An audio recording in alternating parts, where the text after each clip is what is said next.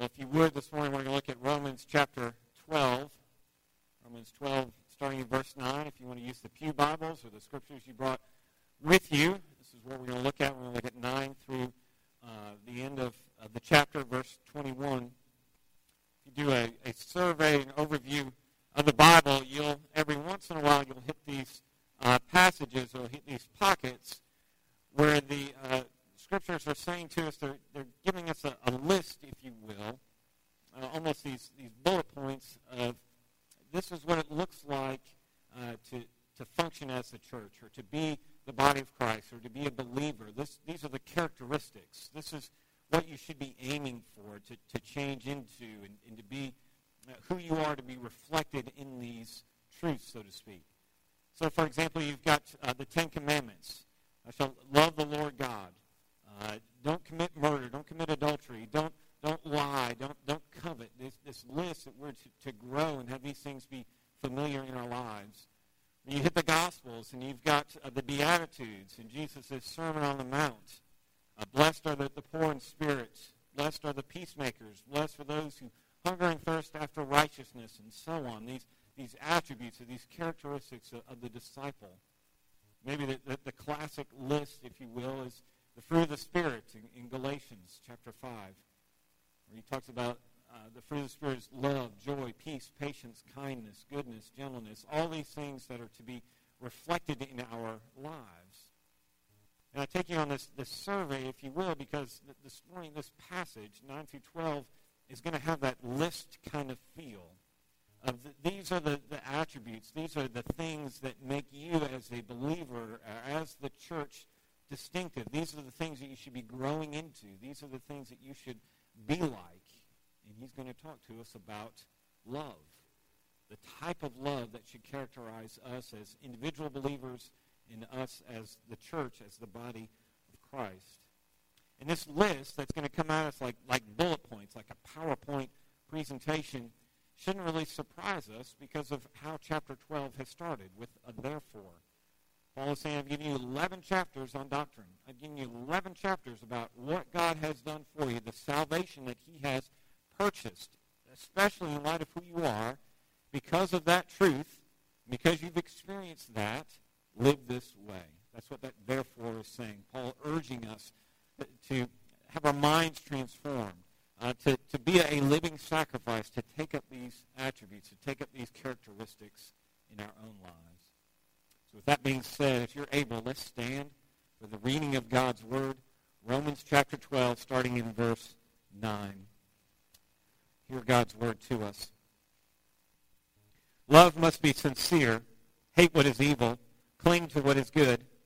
Be devoted to one another in love. Honor one another above yourselves. Never be lacking in zeal, but keep your spiritual fervor, serving the Lord. Be joyful in hope, patient in affliction, faithful in prayer, share with the Lord's people who are in need, practice hospitality. Verse 14, bless those who persecute you.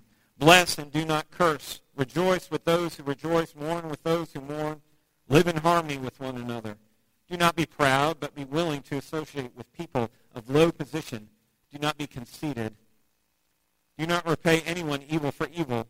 Be careful to do what is right in the eyes of everyone. If it is possible, as far as it depends on you, live at peace with everyone.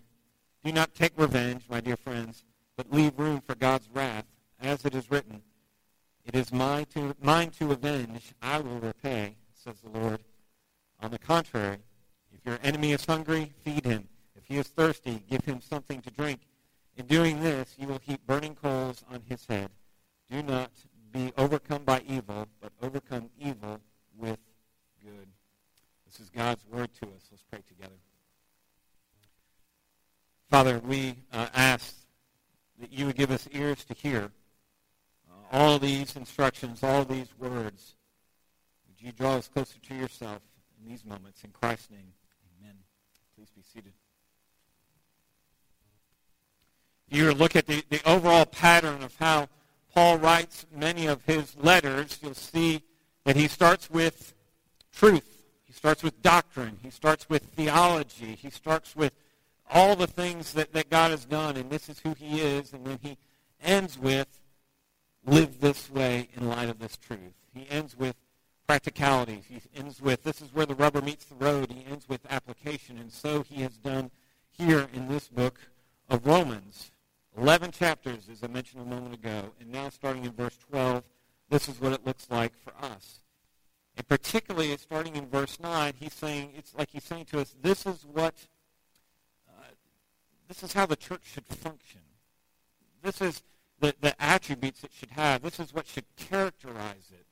This is what you should expect uh, when you encounter believers, when you encounter Lord's people, that they're, they're moving in this direction of love, that love is functioning like this in their lives. This past week, I was in visiting somebody who's about to have surgery. And if you've ever had surgery or been with somebody who's having surgery, you know that you wait and wait and wait, and then they take you back in uh, what I call this little corral space. Okay, they give you this little room, and you you're on your bed there, and you, the nurse is there, and they're asking all kinds of questions. Have you eaten this? Have you done this? All this kind of stuff. And then the anesthesiologist comes in, and they talk to you for a while. And soon enough, the, the doctor comes in, and they talk to you for a while, answer your questions, and they tell you, you know, we're going to start here soon. But many times there's just this waiting period. You're just kind of waiting. And during that waiting period, it's just a lot of small talk that's going on, particularly between the, patient and their family with the nurse and some of the staff there, and just you kind of get to know each other. Where you from, and what do you do? And in this situation, um, the nurse found out that the individual having surgery was uh, a farmer. They were in the chicken business, the chicken and egg business, let's say, okay? And so he was kind of impressed by that and had some questions about that and curious. And then a little bit later on, this other nurse walks over. And she says, I've got some questions for you. I hear you know a lot about eggs. And she asked him, you know, is it true that somebody gave me a, a bunch of farm eggs, and they said, don't worry about putting them in the refrigerator. Um, you just keep them outside the refrigerator and they'll last forever. And she was like, is that true? They were like, the egg experts were like, well, yes and no, basically. Uh, they're not going to last forever, but you do not have to refrigerate them. And then there was this back and forth about how eggs function, if you will. You know, things like, you know, if they float, you put them in a, a bottle of water or in a bowl or something like bowl of water and they float, then you probably don't want to eat them. They're, they've gone bad. You don't need to, don't wash eggs, but if you wash them, that, that water is going to penetrate that membrane and it's going to ruin it. It's not going to work out well for you. If you crack it and, uh, and that yolk is, is real runny, then you're not really going to enjoy that egg. It's not going to be a good thing for you. Farm fresh eggs, they are so bright and distinct in their color. Uh, their taste is so much better than store-bought eggs. Uh, if you bake a cake with these farm eggs, the cake is going to taste noticeably better. And on and on it, it went, these little tips about how eggs function and what you can expect with farm eggs and store-bought eggs. Again, what Paul is, is doing in this passage, he's saying to us, you as believers, you as the church, this is how the church should function. In, in light of this truth that I've laid out for you, painstakingly so, in these, all these chapters, all these words, this is what the church should look like. This is what it should be moving towards. And he talks about love. He, he narrows in on let's talk about love and the nature of love in the church, in the Christian church, and in the Christian life.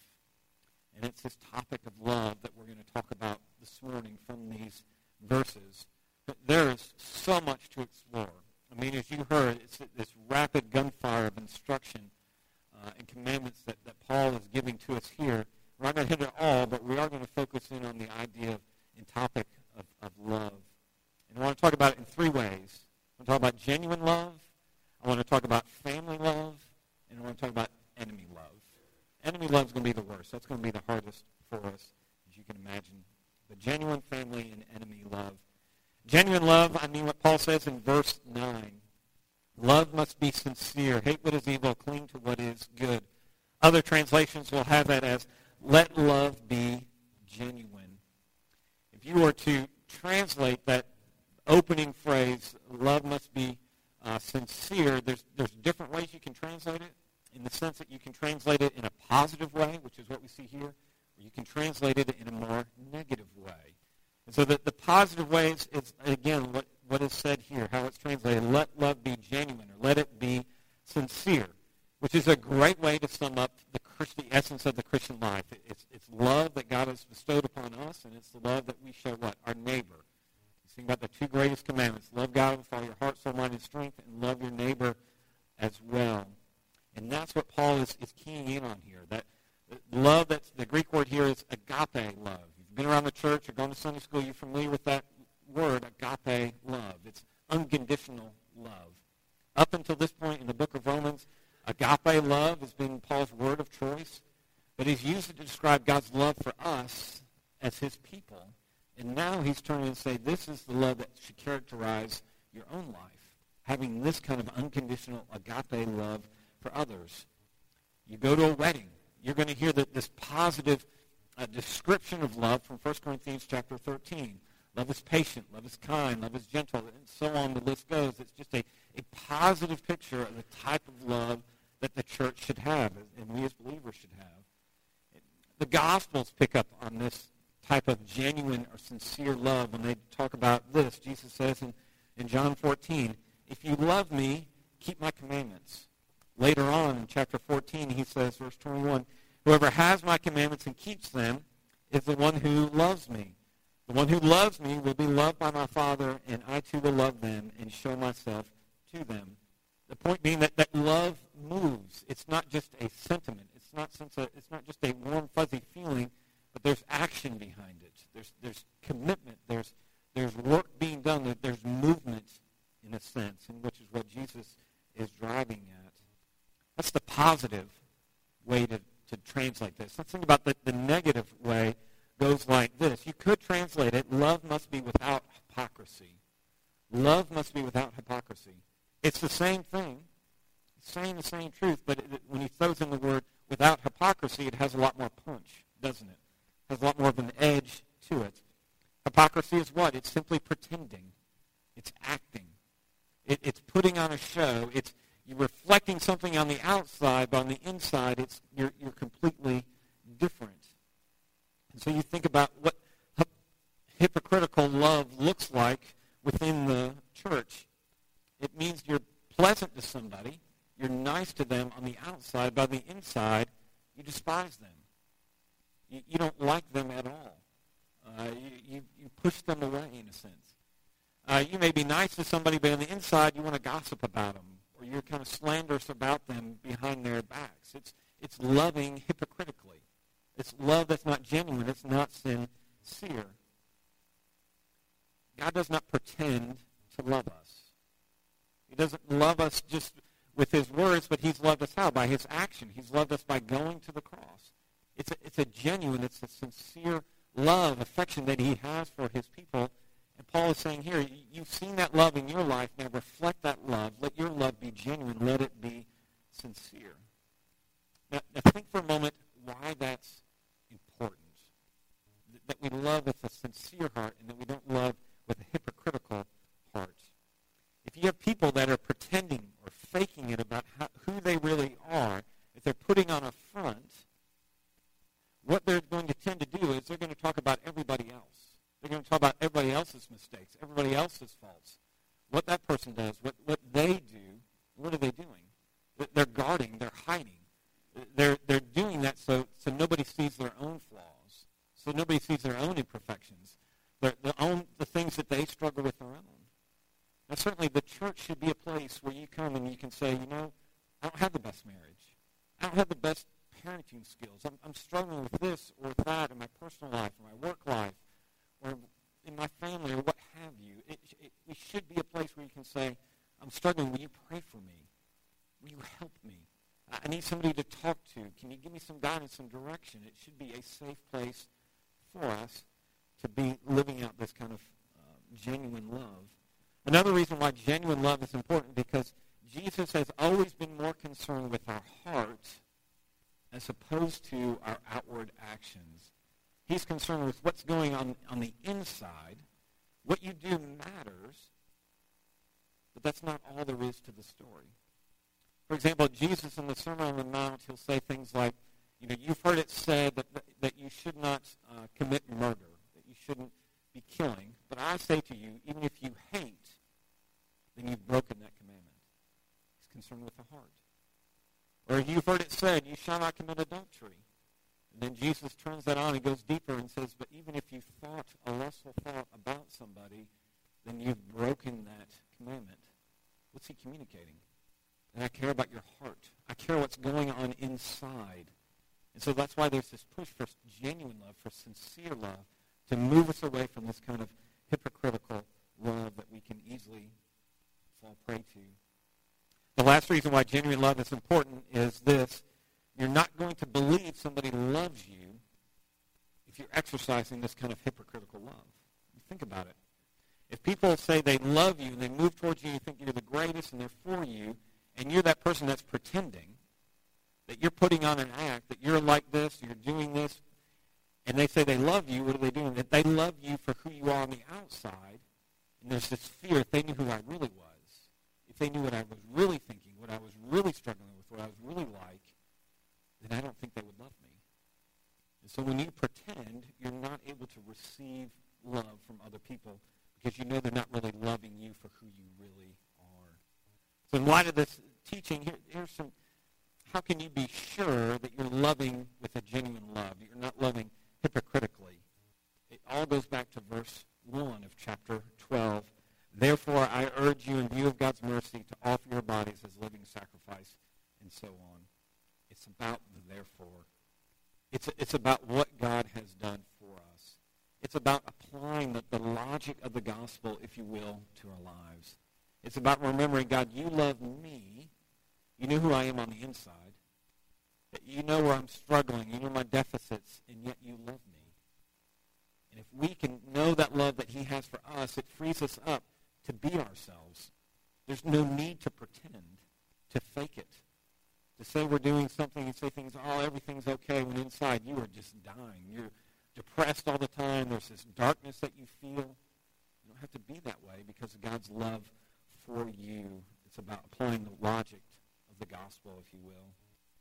Well, that's genuine love. Let's think about uh, what I'm calling family love that we see uh, later on here in this passage. When I come home at night, or sometimes when, when my wife comes home, we'll go into the, the back door, and there's a laundry room, and then we kind of move towards the, the kitchen. And usually I'm like three or four steps into the house, and all of a sudden, my son will jump out and go, hey, Daddy. And it's just, he'll scream at the top of his lungs. And the first couple times he did that, he, he shook me. He really did scare me because I wasn't expecting this voice to be shouting at me.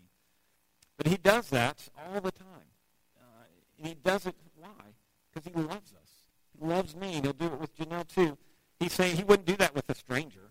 If, if some of you to walk into the house, he probably wouldn't do that for you. I hope you're not offended by that. But there's just this, this family bond. It's just his way of saying uh, that he loves us. And this family love is what Paul is trying to communicate here. Uh, look at verse uh, 10 there. He says, Paul says, instructs to us, be devoted to one another in love. Honor one another above yourselves. Be devoted to one another.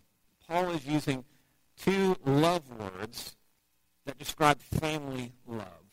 And here's break it. Let me break it down like this. Be devoted translates uh, into a word that describes our natural affection for somebody that's related to us by blood. Just that, that natural affection, natural uh, tendency that we have to, to be for that person because we share the same blood, with the same family, with the same kin, if you will. And then the other word there is love, obviously. And this is that Greek word Philadelphia, love. It's brotherly or sisterly love. I'm sure some of you are familiar with that, that word. It's that love that you have for somebody that's your sibling, that kind of brotherly affection, the brotherly love that you have for somebody. And so Paul is using these two family words for love and bringing them together and saying this is the type of affection that you should have for one another, this a blood relationship. Just as uh, somebody a blood relationship, in other words, loves one another, so it is for you as a believer in God's church. In other words, you believe the gospel, you experience the grace of God in your life, and you're moved into this new family, this new family of God. And the same love that you have for your natural family, your blood family, it's the same type of love that you should have for one another because God is your Father now. And you've had this experience of the gospel. those things should characterize who you are. In the past, I've shared some of the teaching of a man named uh, Martyn Lloyd-Jones, but I want to share with you something about his life that I thought was uh, very instructive. Uh, Lloyd-Jones was a, trained as a medical doctor in the early 1900s, which means like he was a, a doctor doctor, like educated, practicing medicine, and then sometime in that in that time as a doctor, he got a call to ministry. He basically changed, did a 180, and he went into pastoral ministry. And his first church was not in the big city, but it was in a rural church, a small town church, in, in, a, in an environment what we call a, a blue collar community in Wales. And when he got there, when he showed up there, he noticed something about that community. He noticed that they they talked differently. They had different experiences. It was a, it was a totally different demographic for him. And he noticed that they were they just didn't have anything natural in common. But he saw as he got to know them, and he got to be around them, and he heard their stories, and he heard about the experience of the gospel that those people had had, the experience of grace and, and forgiveness, and how God worked in their lives, that things began to be different. There was a connection that he built with them. In other words, there, there was a moment in his ministry in this community where he said to himself, you know what? I know I don't have a natural connection with them. Uh, we have different backgrounds. Uh, I, I, know that um, we talk different. I know they're not hip. I know they're not cool. But I don't care. I like them. I, I love them because of, of how God has moved in their lives. And he's moving the same way in my life. In fact, that Lloyd-Jones would say, I feel more connected to them than I do with some of my doctoring friends and, and people from the city because of this experience of grace that we've had, because of this experience of God that we have. And that's what Paul is moving towards us here in this passage. To think of the, the family love that you need to be exercising and growing in.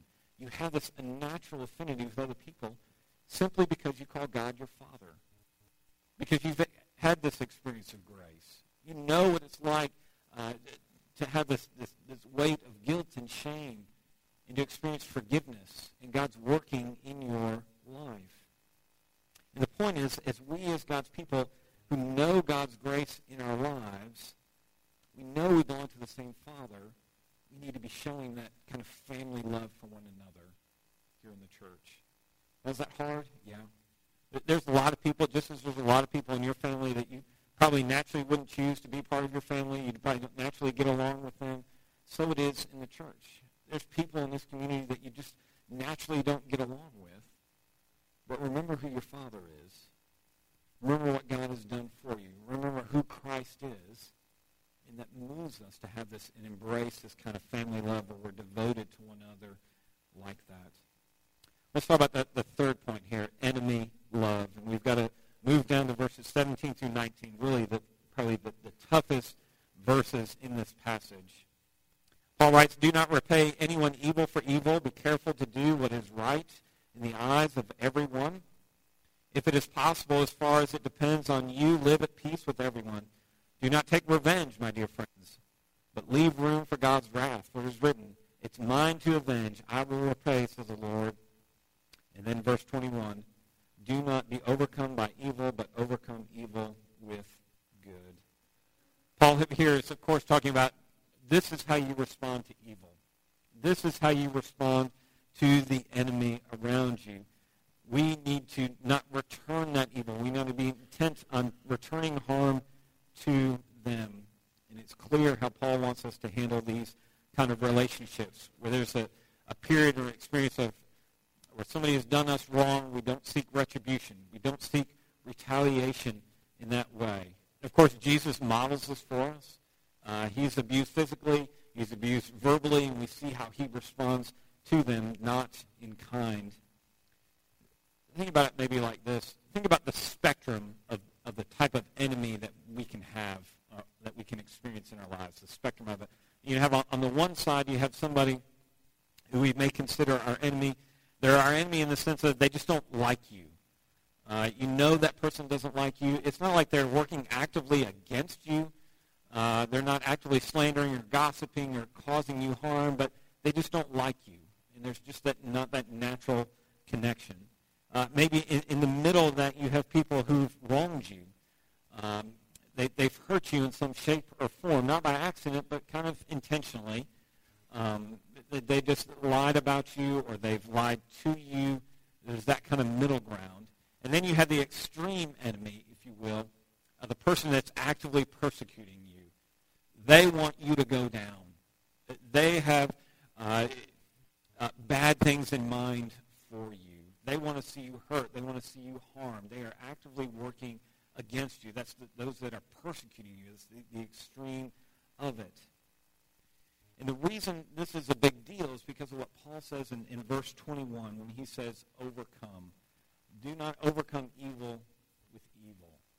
That word overcome, it's a military word there. Overpower. Don't defeat. Don't overpower evil by acting in an evil way.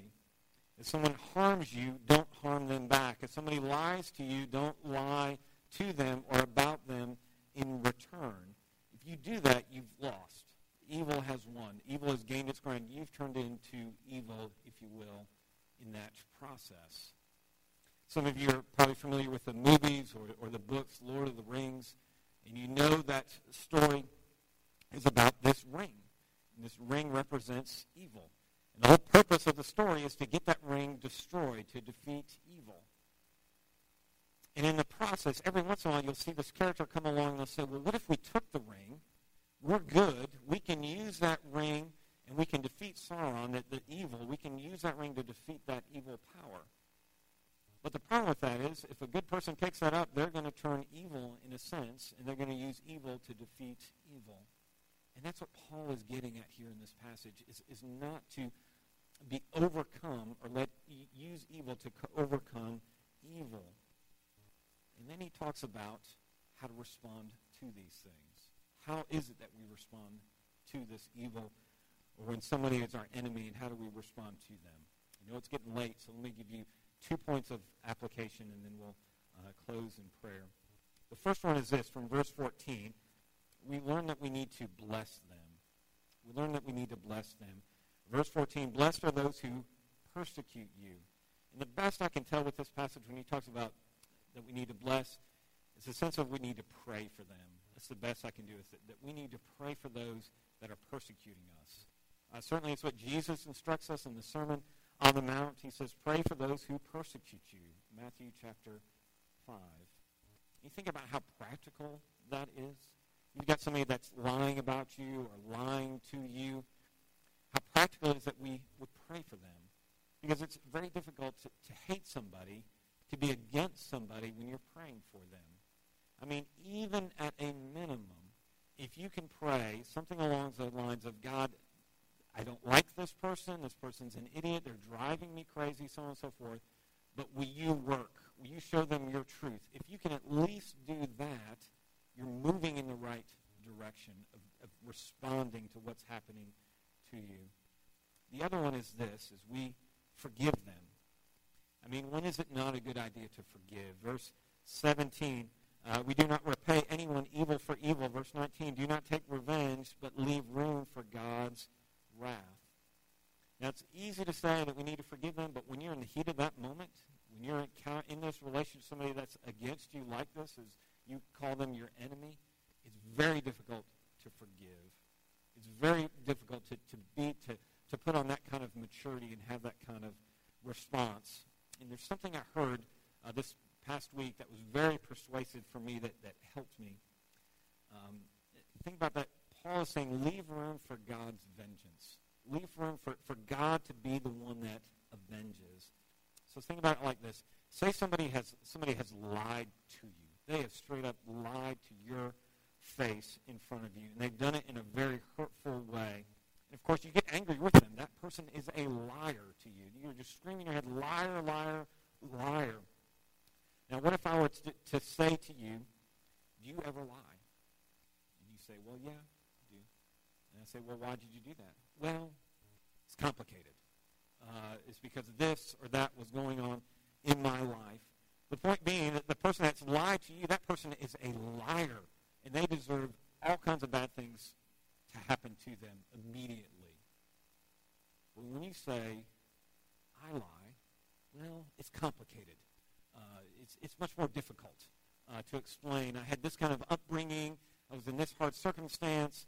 Uh, my children are giving me a hard time. I didn't sleep last night. So on. All these reasons why we're not the person that's a liar and deserves all this wrath that should come upon us. There's a sense in which God can do the same thing in our circumstances, for us to think about it in the same way. The reason we allow room for God's vengeance, for God to be the one that's, that's, that's bringing about a conclusion to this, is because he's the one that truly knows. To the person that we're calling a liar and we're so angry with, God can say the same thing about that person. You don't understand their circumstances. You don't know what they faced this morning. You don't know what happened in their family life. You don't know what happened in their upbringing. And when you think about it like that, it humbles us a little bit. Say, we don't know. We think about when we lie, we think we deserve all these excuses and we should be let off the hook. But when somebody else lies, they should get the worst kind of punishment. Because when we do it, it's complicated. When other people do it, it's hateful or spiteful. And God can do the same thing with us. God says, let me the one, let me be the one that. Let me be the one because I know. I know the situation. While that's humbling for us to think, well, I'm not even I'm not any better than they are when I lie and they lie to me. The power to forgive, the power to show grace to somebody, the power not to overcome evil with evil comes in what? It goes back when we remember the therefore of Romans chapter 12. Therefore, because of the mercies of God, because of the grace of God, because of what all the things that Paul's described to us, reminding us that we are sinful, that we deserve punishment, but by God's grace, he comes and saves us. Not because there's anything special about us, not because there's anything special about you, but because of his mercy, he chooses to forgive, and he gives us his son. If he's done that, how much more should we be willing to forgive and love others? Let's pray and ask God for work in our lives. Father, this love that's described here, uh, it's something that we can't do on our own strength. It is not meant to be something we can do on our own. We are ever dependent upon you, ever dependent upon you in prayer, ever dependent upon you in applying the gospel, applying your truth, applying your promises. Ever reminded how much we need you day in and day out. So would you change us? Would you be, help us to be a people who love because you have loved us deeply, you've loved us richly, you've loved us by your grace, you've loved us to forgive us. Help us to be a people who find great strength in all that you are for us that enables us to be this love that's described here with those around us. We ask this in Christ's holy name. Amen.